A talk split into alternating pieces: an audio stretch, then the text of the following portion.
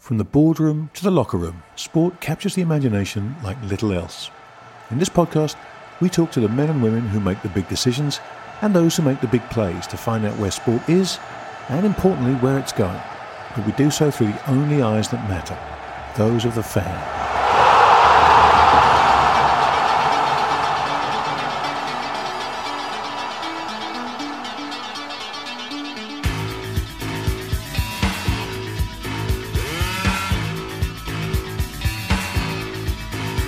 Are You Not Entertained series of podcasts feature big names from across the sporting landscape in frank, insightful, and revealing conversations.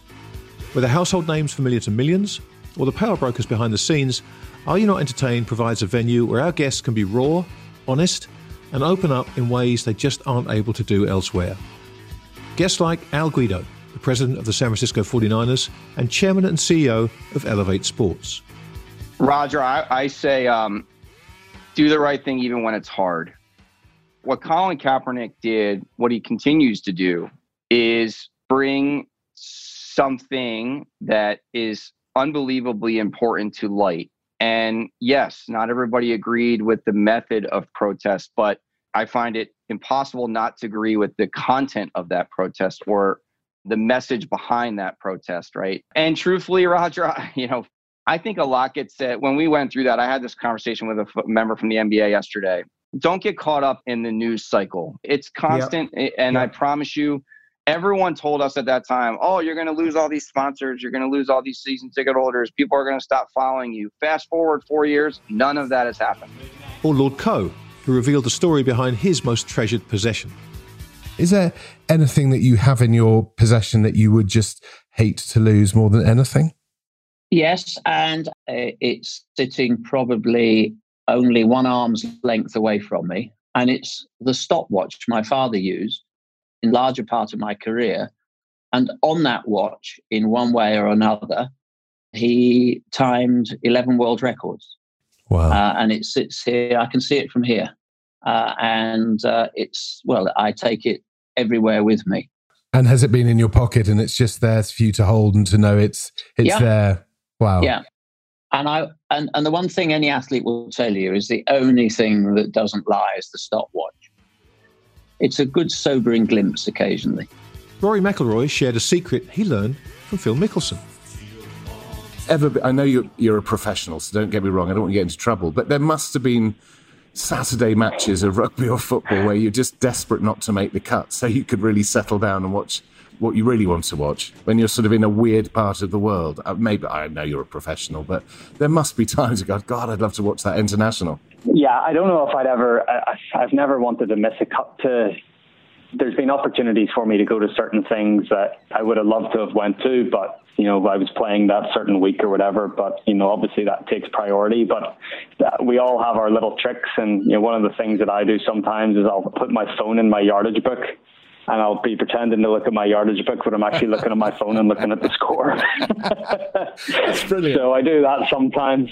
Is that a world exclusive? I'm delighted. Uh, I'm not even a journalist. I actually, I tell you what, I learned it from Phil Mickelson. I saw him doing it once. I was like, oh, that's a pretty good idea.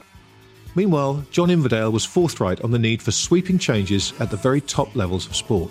It's absolutely key that everybody in governing bodies opens their minds up to every avenue possible to engage sponsors and obviously advertisers, but people, the public, in what the yep. product is. And, and, and athletics is a, is a very good example there. You know, always, you know, we've got to have the hammer and the shot and this. No, you don't. You just don't. I think, you know, days gone by, there was a standing high jump, which they got rid of. They got rid of that because they were prepared to move on to do something else. You know, just, just have a conversation that would make not me, because it's not about me, it's about the next generation. And it's actually not that, actually, it's not about them, it's about the generation beyond that as well. That's going to make them go, I've got to see this in the way that the, the governing bodies have got to create things, events that you and I are going to say, I tell you what, are you watching that at eight o'clock tonight? I've got to see that. The tragic death of George Pyne's friend Dale Earnhardt at Daytona in 2001 was a turning point both for him and for NASCAR.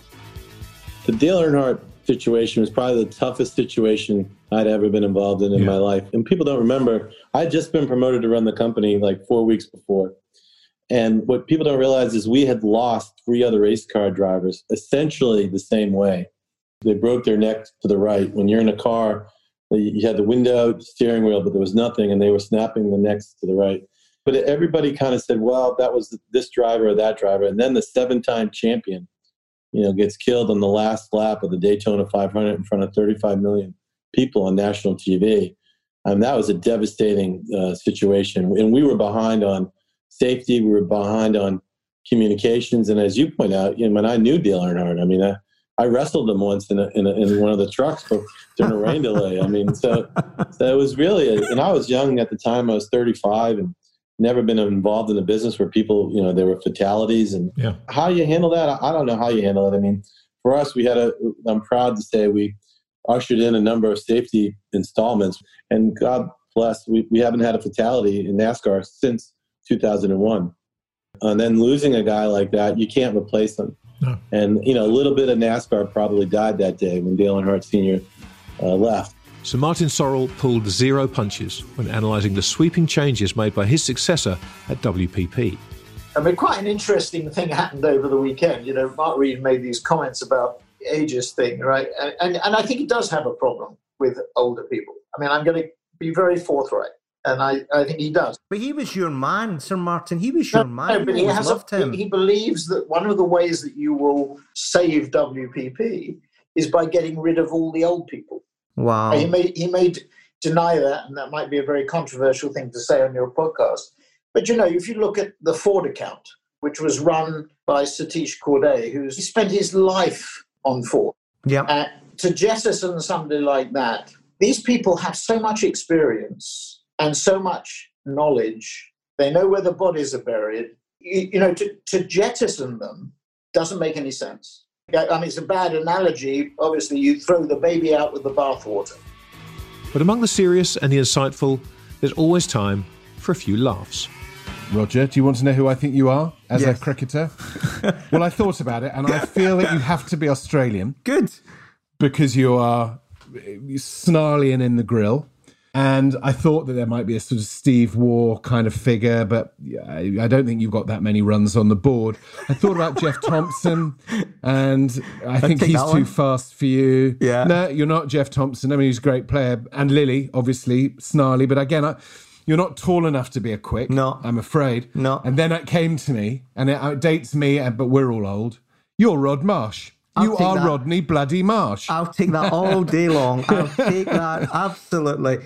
Love it. And whilst we're at it, and whilst we're at it, Grant, do you know who you are? No, go on. And particularly because you live where you do, I think you're Clive Lloyd. Clive Lloyd. Sir Clive Lloyd. Well, I, I was going to say, thank you very much indeed. Why exactly am I Clive Lloyd? Well, I loved Clive Lloyd like I love you, like a brother. It's the bespectacled look. When we had a drink together, feels like years ago, I noticed how long your arms were. But unfortunately, not getting into your pocket. That was a shame. But he had extraordinary long arms, did old, did old Clive Lloyd. And I feel that you are.